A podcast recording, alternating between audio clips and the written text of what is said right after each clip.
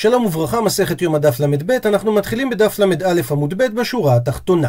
נזכר שחכמים אמרו שכאשר הכהן מתחיל את העבודה שלו, הוא פושט, יורד וטובל, ואז כאשר מביאים לו את בגדי הזהב, והוא לובש אותם, הוא מקדש את ידיו ורגליו רק פעם אחת. לעומת זאת רבי מאיר אומר, שאחרי שהוא פושט את הבגדים, הוא עושה פעם ראשונה קידוש ידיים ורגליים, הוא יורד טובל, ואז לובש את בגדי הזהב, ושוב, בפעם השנייה הוא מקדש את ידיו ורגליו. והמשנה שלנו אמרה שיש עשרה קידושי ידיים ורגליים. אז שואלת הגמרא, בישלמה נוח לי להבין לפי שיטת לרבי מאיר, היינו דמשכחת לה, זה מה שאנחנו מוצאים, הפכנו דף, עשרה קידושים, כי יש חמש טבילות, לפני ואחרי, סך הכל עשרה קידושי ידיים ורגליים, אלא לרבנן תשעה הבו. אבל לפי שיטת חכמים, זה רק תשעה פעמים שהוא מקדש ידיו ורגליו, כי הרי בטבילה הראשונה חסר את הקידוש ידיים ורגליים לפניה.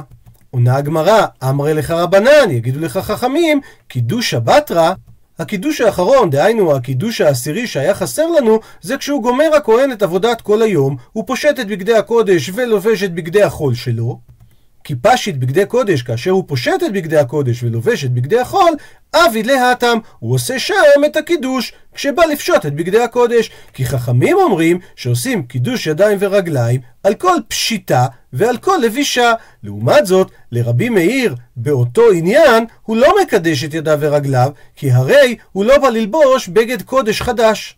וממילא יוצא לנו שגם לרבי מאיר וגם לרבנן יש עשרה קידושי ידיים ורגליים. ממשיכה הגמרא תנו רבנן, שנו רבותינו. כתוב, ובא אהרון אל מועד. למה הוא בא? כי הרי הפסוק הזה נאמר אחרי שהוא גמר כבר את ההקטרה ואת מתן הדמים של הפר והשעיר, אז אם ככה, בשביל מה הוא בא להיכל? הרי הוא גמר את כל עבודתיו, וגם הפסוקים לא מפרשים מה הוא יעשה כשהוא יבוא לשם. עונה הברייתא, אינו בא אלא להוציא את הכף ואת המחתה.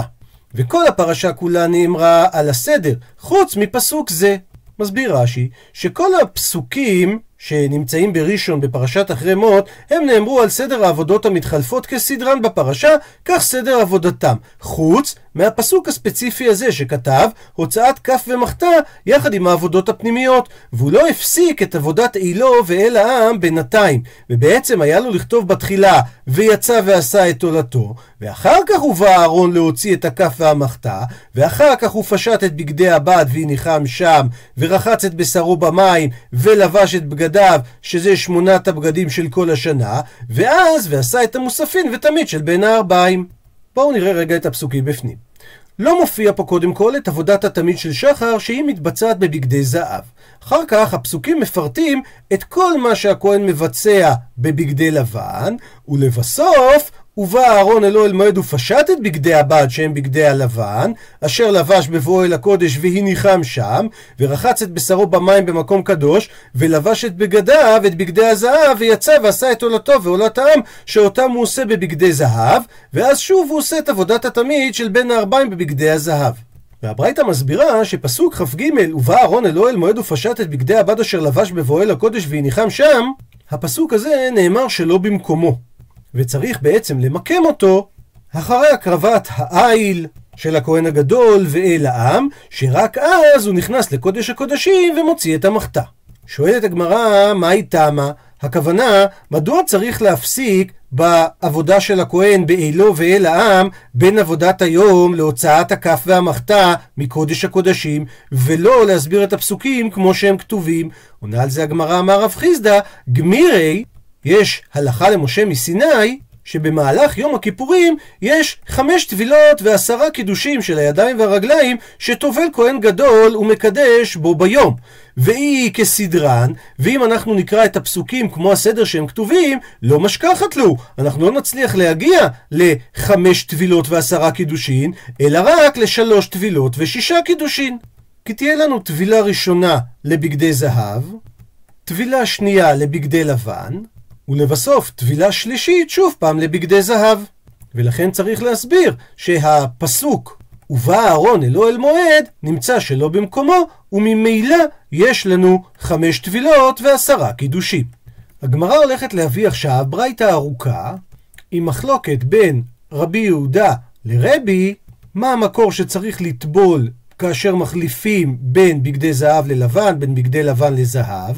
בהמשך, מהן חמש העבודות שהכהן הגדול עושה ובאיזה בגדים.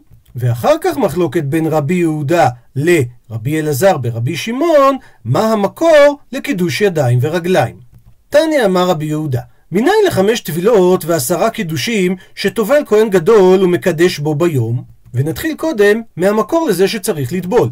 תלמוד לומר, מזה שכתוב, ובא אהרון אל אוהל מועד, והביאי בבגדי לבן, ואז הוא פשט את בגדי הבד, ואחר כך כתוב, ורחץ בשרו במים במקום קדוש, ולבש את בגדיו, ויצא ועשה. אומר רבי יהודה, הלמדת, מכאן אתה למד, שכל המשנה מעבודה לעבודה טעון טבילה. לעומת זאת, אמר רבי, הוא חולק ומביא על כך מקור אחר. מניין לחמש טבילות ועשרה קידושין, שטוען, שטובל, כהן גדול ומקדש בו ביום, שנאמר, ועכשיו הוא יביא גם הוא את המקור לזה שצריך לטבול בין החלפת בגדים. שכתוב אחרי שאהרון הכהן מסיים את עבודת קורבן התמיד עם בגדי הזהב, השמונה בגדים שלו, כתונת בד קודש ילבש, ומכנסי בד יהיו על בשרו, ובאבנת בד יחגור, ובמצנפת בד יצנוף, בגדי קודש הם, ורחץ במים את בשרו, ולבשם. הלמדת, מכאן אתה למד, שכל המשנה מעבודה לעבודה, טעון טבילה. הוא מוסיף רבי ואומר, מזה שכתוב בגדי קודש הם, הוגשו כל הבגדים כולן זה לזה. והגמרא בהמשך תפרש מה הוא מתכוון. לענייננו בואו נשים לב שרבי יהודה למד את החיוב לטבול כאשר הכהן מחליף מבגדי לבן לבגדי זהב, ורבי למד הפוך, שהחיוב לטבול הוא כאשר הוא מחליף מבגדי זהב לבגדי לבן. אחרי שלמדנו את חיוב הטבילה בהחלפת בגדים, אומרת הברייתא, חמש עבודות הם. תמיד של שחר הכהן הגדול עושה בבגדי זהב. את עבודת היום המיוחדת ליום הכיפורים, כהן גדול עושה בבגדי לבן. את אילו ואל העם הוא עושה בבגדי זהב. את הכף והמחתה שהוא מוציא מקודש הקודשים זה בבגדי לבן, ולבסוף את עבודת תמיד של בין הארבעים הוא עושה בבגדי זהב. ולפני כל עבודה הוא היה טובל, הרי לנו חמש טבילות. ממשיכה הברייתא, ומניין שכל טבילה וטבילה צריכה שני קידושים, דהיינו קידוש ידיים ורגליים לפני ואחרי, עונה לך על זה רבי יהודה, תלמוד לומר, מזה שכתוב ופשט ורחץ, הוא רחץ ולבש. מסביר רש"י, תלמוד לומר ופשט ורחץ. אך מילתא, המילתא הזאת, רבי כאמר לה. זה לפי שיטת רבי, שרבי למד את חיוב הטבילות מזה שכתוב ורחץ במים, שזה כתוב לגבי החלפה לבגדי לבן. וממילא, מה שכתוב בתורה בפסוק כ"ד ורחץ בין בגדי הבד הלבנים לבין בגדי הזהב זה מיותר, אנחנו כבר יודעים את זה. לכן הוא לומד שהמילה ורחץ, שהיא קידוש ידיים ורגליים, היא נאמרת גם לקדימה וגם לאחורה. ופשט ורחץ זה לאחורה, ורחץ ולבש זה לקדימה. הטיל הכתוב את המילה ורחץ בין המילה ופשט ובין המילה ולבש, כדי ליתן רחיצה גם לפשיטה של הבגדים, ורחיצה גם ללבישה של הבגדים. לעומת זאת, רבי אלעזר ברבי שמעון אומר שלא צריך לזה פסוק, אלא זה בלימוד קל וחומר. מה במקום שאין טעון טבילה הוא טעון קידוש? מסביר רש"י, מקום שאין טעות טבילה זה כל ימות השנה, שכהן שבא לעבוד, הוא לא צריך לטבול במקווה מדאורייתא, אלא רק מדברי סופרים כדי להיזכר, אולי יש עליו טומאה. ובכל זאת מדאורייתא הוא טעון קידוש, כי כתוב בבואם אל אוהל מועד ובקרבתם אל המזבח ירחצו. דהיינו יעשו קידוש ידיים ורגליים. אז מקום שטעון טבילה מדאורייתא, אינו דין שטעון קידוש ידיים ורגליים? שהרי ביום הכיפורים, בכל החלפת בגד, מדאורייתא צריך לטבול. אז ודאי שיהיה צריך כל פעם גם לעשות קידוש ידיים ורגליים. ומקשה הברייתא היא, אלא מה תגיד? מה להלן קידוש אחד? אם אתה לומד בקל וחומר, המקום שממנו אתה לומד זה כל השנה כולה, שם צריך רק קידוש ידיים ורגליים לפני. אז אף כאן ביום הכיפורים אולי תגיד שצריך רק קידוש אחד, לכן תלמוד לומר, ובא אהרון אל אוהל מועד, ופשט את בגדי הבד אשר לבש. מה תלמוד לומר אשר לבש? כלום אדם פושט, אלא מה שלבש. ברור, אתה לא יכול לפשוט מה שלא לבשת. לכן צריך להגיד שהתורה באה לרמוז לנו, אלא להקיש פשיטה ללבישה, באופן הבא. מה לבישה? טעון קידוש ידיים ורגליים. אף פשיטת הבגד טעון קידוש ידיים ורגליים. עד לכאן הברייתא, ועכשיו הגמרא מצטטת חלקים מהברייתא ומפרשת אותם. הציטוט הראשון, אמר רבי יהודה, מניין לחמש טבילות ועשרה קידושים, שטובל כהן גדול ומקדש בו ביום, תלמוד לומר, ובא אהרון אל מועד ורחץ את בשרו במים במקום קדוש. הלמדת שכל המשנה מעבודה לעבודה, טעון טבילה.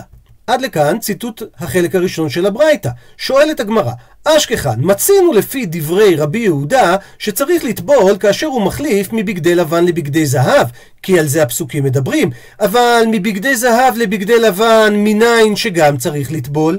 הפכנו דף, עונה הגמרא, לפי תנא דבר רבי ישמעאל, שאומר את הקל וחומר, מה בגדי זהב שאין כהן נכנס בהם לפני ולפנים, ובכל זאת הוא טעון טבילה, אז כאשר הוא מחליף לבגדי לבן, שנכנס בהם לפני ולפנים, אינו דין שיהיה טעון טבילה? דוחה הגמרא את הקל וחומר ואומרת, איכא למפרח, יש לפרוח את הקל וחומר הזה. מה לבגדי זהב שכן כפרתן מרובה? מסביר רש"י, כפרתן מרובה שמשתמש בהם כל ימות השנה, לעומת עבודת הפנים ביום הכיפורים, שאינה מכפרת אלא על טומאת מקדש וקודשיו, וממילא נאמר שבגדי זהב יש בהם צד יותר חמור מבגדי לבן. לתוספות ישנים קשה על ההסבר הזה של רש"י, כי הוא אומר, הרי יש גם את שעיר המשתלח, ואת הווידוי, שגם הם בבגדי לבן מבחוץ, שהוא מכפר על כל עבירות. ולכן גם בגדי לבן כפרתן מרובה. לכן, מסביר תוספות ישנים, מה הכוונה של כפרתן מרובה? שמכפרים הרבה במשך כל השנה כולה. לא מצד כמות הדברים שעל אלה מכפרים, אלא מצד הימים שבהם משתמשים בבגדים. כך או כך, הגמרא חוזרת בה ממה שהקל וחומר שרצתה לומר תנא דבר רבי ישמעאל, ואומרת, אלא נפקא ליה מדי רבי. אלא נוציא את הלימוד לשיטת רבי יהודה, שצריך לטבול כאשר מחליף מבגדי זהב לבגדי לבן מדי רבי, שרבי אמר שמזה שכתוב כתונת בת קודש ילבש ובהמשך ורחץ במים את בשרו ולבשם, שהחלפת בגדי זהב לבגדי לבן מצריכה טבילה. ועכשיו מצטטת הגמרא את הברייתא שאומרת את דברי רבי. אמר רבי, מניין לחמש טבילות ועשרה קידושים שטובל כהן גדול ומקדש בו ביום? תלמוד לומר, כתונת בת קודש ילבש. הלמדת שכל המשנה מעבודה לעבודה שטעון טבילה. שואלת הגמרא, אשכחן מצינו מהפסוקים האלה חיוב טבילה כאשר מחליף מבגדי זהב לבגדי לבן. אבל היכן אתה יודע חיוב טבילה כשהוא מחליף מבגדי לבן לבגדי זהב? מניין? עונה הגמרא, תנא דבר רבי ישמעאל, קל וחומר, מה בגדי לבן שאין כפרתן מרובה, ובכל זאת הם טעונים טבילה, אז בגדי זהב שכפרתן מרובה, אינו דין שטעונים טבילה? אומרת הגמרא, איכא למפרח, יש לפרוח את הקל וחומר. מה לבגדי לבן שכן נכנס בהם לפני ולפנים? ולכן יש בהם צד יותר חמור מבגדי זהב, וממילא לא ניתן ללמוד קל וחומר בגדי זהב מבגדי לבן. עונה הגמרא, היינו דקטני, זה מה שכתוב בברייתא, בסוף דברי רבי, ואומר, בגדי קודש הם, ורחץ את בשרו במים ולבשם. שהרי המילים בגדי קודש הם מילים מיותרות, וזה מה שדרש רבי, שתלה כתוב את טעם הטבילה בשביל, בגלל שהם בגדי קודש, ללמד אותך שבכל החלפת בגדי קודש ביום הכיפורים צריך לטבול גם בגדי זהב, גם בגדי לבן, ששניהם קודש. ממשיכה הגמרא לצטט את הברייתא, וחמש עבודות הן תמיד של שחר בבגדי זהב, עבודת היום בבגדי לבן, אילו ואל העם בבגדי זהב, כף ומחתה בבגדי לבן, תמיד של בין הארבעים בבגדי זהב. ועכשיו ציטוט של דברי רבי. מניין שכל טבילה וטבילה צריכה שני קידושים, קידוש ידיים ורגליים, לפני ואחרי הטבילה, תלמוד לומר, ופשט ורחץ, ורחץ ולבש. אמנם מילה ורחץ מופיעה רק פעם אחת, אבל אנחנו דורשים אותה גם על פשיטת הבגד, וגם על לבישת הבגד. שואלת הגמרא, היי, הרי המילה הזאת ורחץ, בטבילה כתיב, היא נאמרה לגבי טבילה. כי בפסוק כתוב את המילה בשרו, וטבילה רלוונטית רק לעניין בשרו, לא לעניין קידוש ידיים ורגליים. עונה הגמרא, אם אינו עניין לטבילה, זה לא בא ללמד אותנו את הטבילה, למה? דנפקא ליה, כי את עניין הטבילה כבר יצא לנו מזה שכתוב מבגדי קודש הם, וממילא, אחת מהמידות שהתורה נדרשת בהם, אם אינו עניין לזה, תנאו עניין לזה, אז אם אינו עניין לטבילה, תנאו עניין לקידוש. שואלת הגמרא, ולכתבי רחמנה בלשון קידוש, אז למה התורה לא כתבה קידוש? למה היא כתבה ורחץ? עונה הגמרא, הקמא שמלן, באה התורה להשמיע לנו, דטבילה היא כקידוש. מה קידוש במקום קדוש? אף טבילה במקום קדוש. כמו שבקידוש ידיים ורגליים זה נאמר שצריך לעשות אותו במקום קדוש, כמו שכתוב במקום קדוש, גם טבילות שבאות מחמת החלפת הבגדים של היום צריכות להיעשות במקום קדוש. יוצא דופן היא הטבילה הראשונה, שהיא לא מהתורה, וכמו שלמדנו, היא מתבצעת בחול. שואלת הגמרא, ורבי יהודה קידוש מנהלי? הרי רבי יהודה למד מהפסוק ורחץ את בשרו במים שצריך לטבול כשמחליפים את בגדי הזהב לבגדי הלבן. אז אם ככה, הוא לא לומד שהמילה רחץ, הכוונה שלה היא קידוש ידיים ורגליים, אלא ודאי המשמעות שלה היא טבילה. אז מהיכן הוא לומד את החיוב לקידוש ידיים ורגליים? עונה הגמרא, נפקא ליה, הלימוד של רבי יהודה יוצא מדרבי אלעזר ברבי שמעון. שהוא למד בקל וחומר בדף הקודם, שכל מקום שטעון טבילה, טעון קידוש ידיים ורגליים, והתורה עשתה היקש בין פשיטת הבגד ללבישת הבגד, כדי ללמד אותנו שיש גם קידוש ידיים ורגליים כאשר פושטים את הבגד. מביאה עכשיו הגמרא שתי הבנות בדעת רבי. אמר רב חיסדא, הבנה ראשונה, הדה רבי, מה שאמר רבי שלומדים חיוב קידוש ידיים ורגליים מהפסוק ופשט ורחץ ולבש, מפקא מדרבי מאיר ומפקא מדרבנן. זה מוציא בניגוד לדברי רבי מאיר ובניגוד לדברי חכמים. מפקא מדרבנן זה בניגוד לדברי חכמים. דאילו רבנן אמרי, חכמים אומרים כשהוא לבוש מקדש, שכהן גדול מקדש את ידיו ואת רגליו דווקא כשהוא לבוש בבגדים. לעומת זאת, והוא רבי אמר, כשהוא פושט מקדש. שרבי דורש את הפסוקים, ופשט את בגדי הבד, ואז ורחץ. זאת אומרת שהוא מקדש את ידיו ורגליו כאשר הוא ללא הבגדים. וכנראה שהוא כיסה את עצמו באיזושהי מגבת או משהו בסגנון. ומפקא, וזה גם בניגוד מדרבי מאיר. למה? דאילו רבי מאיר אמר, הך קידוש בתרא. דהיינו, הקידוש השני כשהכהן עושה כשהוא מתלבש, זה דווקא כשהוא לבוש הוא מקדש. ואי הוא, ולעומת זאת, רבי אמר, כשהוא פושט מקדש. לעומת דברי רב חיסדא, אמר רבח בר יעקב, הכל מודים בקידוש שני שלובש ואחר כך מקדש. דהיינו, שלא כמו רב חיסדא שהסביר בשיטת רבי, שפשט ואז ורחץ, ואחר כך הקידוש השני ורחץ ורק אז ולבש, זאת אומרת שפעולת קידוש הידיים והרגליים הם תמיד ללא בגדים, אחרי פשיטת הבגדים ולפני לבישת הבגדים. אז רבח אבר יעקב אומר, הכל מודים, גם רבי יודע שבקידוש השני קודם הכהן לובש, ואחר כך הוא מקדש את ידיו ורגליו. מה הייתה מה? מה המקור לדבריו? דאמר קרא, כי כתוב, או וגישתם אל המזבח. והוא לומד מזה, מי שאינו מחוסר, אלא גישה. יצא זה שמחוסר לבישה וגישה. דהיינו, מהפסוק או בגישתם אל המזבח לומדים את החיוב של קידוש ידיים ורגליים, ולומדים שצריך לקדש ידיים ורגליים כשזה הדבר היחיד שחסר לך לפני העבודה. ולפי רווח אבר יעקב, גם רבי יודע שקודם לובש את בגדי הכהונה, ורק אחר כך הוא ניגש, דהיינו, מקדש ידיו ורגליו. מדייקת הגמרא, אמר לרווח אברי דרבה לרב אשי. שתי הדעות שהזכרנו פה, לא רב חיסדא אית לדרבחה, ולא רבחה אית לדרב חיסדא. אי אפשר לומר שמישהו מהם סובר את השני. למה?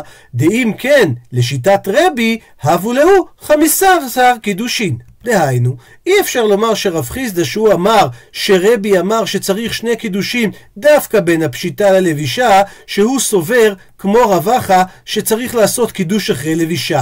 ואי אפשר לומר שרבחה שמצריך קידוש סמוך לעבודה, סובר את רב חיסדא שמצריך שני קידושים כשהוא ערום. למה לא? כי אם כן, יוצא לפי שתי השיטות האלה שלשיטת רבי צריך שלוש קידושים בכל טבילה. שתיים כשהוא ערום בין ה... פשיטה ללבישה של הבגדים, ועוד קידוש אחד כשהוא לבוש. כי כפי שאמרנו, אנחנו יודעים הלכה למשה מסיני שהיו רק עשרה קידושים ולא חמישה עשר.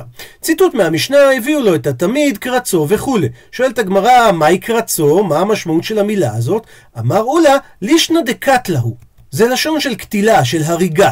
אמר רב נחמן בר יצחק, מה יקרא? על איזה פסוק הוא מסתמך? שכתוב, עגלה יפהפייה מצרים, קרץ מצפון בא. ושואלים, מהי משמע, מה משמעות הפסוק? עונה הגמרא, כדמתרגם רב יוסף, מלכה יאי הווה מצרים. מלכות יפה הגונה הייתה מצרים, עממין כתולין, דהיינו עמים רצחניים, מציפונה, מהצפון, ייתונה לה. יבואו עליה, וממילא אנחנו רואים שמתרגמים את המילה קרץ כתולין. שואלת הגמרא, קרצו בכמה? אנחנו יודעים בשחיטת חולין שצריך לחתוך את רוב הקנה והוושת. האם כאן בקודשים כמה צריך לחתוך? אמר אולה ברוב שניים. גם בקודשים צריך לחתוך את רוב הקנה והוושת, וכן אמר רבי יוחנן ברוב שניים. אומרת הגמרא, ואף ריש לקיש סבר ברוב שניים. דאמר ריש לקיש, וכי מאחר ששנינו בתחילת משנה בחולין, שרובו של אחד כמוהו, דהיינו שמי שחותך את רוב הסימן זה כאילו הוא חתך את כל הסימן, אז למה שנינו, למה המשיכה שם המשנה ואמרה רוב אחד זה השיעור שצריך בעוף, ורוב שניים, את שני הסימנים, זה מה שצריך בבהמה. הרי המשנה כבר אמרה שרובו של אחד כמוהו, אז אני גם יודע שרוב שניים גם הם מספיקים. עונה ריש לקיש, לפי ששנינו, הביאו לו את התמיד קרצו ומרק אחר שחיטה על ידו וקיבל את הדם וזרקו. ומזה שבמשנה שלנו כתוב שכהן אחר מקבל את הדם, יכול שאם לא מרק יהיה פסול? שנאמר שאם כהן אחר לא השלים את השחיטה, האם השחיטה תהיה פסולה? כי אולי הדין בקודשים שונה מהדין בחולין, ורוב סימן בקודשים לא מספיק. פותחת הגמרא סוגריים ושואלת על קושייתו של ריש לקיש. מה זאת אומרת יכול לא מרק יהיה פסול? מה, הוא יהיה פסול מדאורייתא? אם כן, אם זה יהיה פסול מדאורייתא, אז יוצא שיש פה עבודה באחר, דהיינו בכהן אחר שהוא לא כהן גדול, וזה אי אפשר לומר, כי הרי תנן, כל עבודות יום הכיפורים אינן כשרות אלא בו בכהן הגדול. סגור סוגריים, לכן מסבירה הגמרא ככה את שאלתו של רקיש. הכי כאמר, ככה התכוון ריש לקיש לשאול, יכול יהיה פסול מדרבנן? אולי נאמר שבקודשים כל הפסול הוא מדרבנן, כי הרי כל מה שאנחנו צריכים זה רק את הדם. לכן אולי מה שאמרנו פסול זה רק מדרבנן, ואולי בקודשים לא צריכים שהוא ישחט את רובו של אחד שנחשב כמוהו, כי זה דין רק בחולין. הפכנו דף, עונה ריש לקיש, לכך שנינו, לכן אמרה המשנה, רוב אחד בעוף ורוב שניים בבהמה. שמהחזרה המיותרת הזאת במשנה, אנחנו לומדים שיש דין כזה בחולין ויש דין כזה בקודשים. ומכאן הוכחת הגמרא, שמזה שאמר ריש לקיש, שבעצם הוא הולך לפרש את המשנה שלנו בסדר יומא, זה אומר שהמילה קרצו מדברת ברוב שני הסימנים. שואלת הגמרא, וכי מאחר דאפילו פסולה מדרבנן ליקה, והרי מאחר שאמרנו שאין אפסילו פסול דרבנן, שהרי הכהן הגדול שחט את רוב שני הסימנים, אז למה לי למרק? בשביל מה צריך להשלים את החיתוך על ידי כהן אחר? עונה הגמרא, מצווה למרק. הוא מסביר רש"י מצווה למרק כדי להוציא את הדם יפה.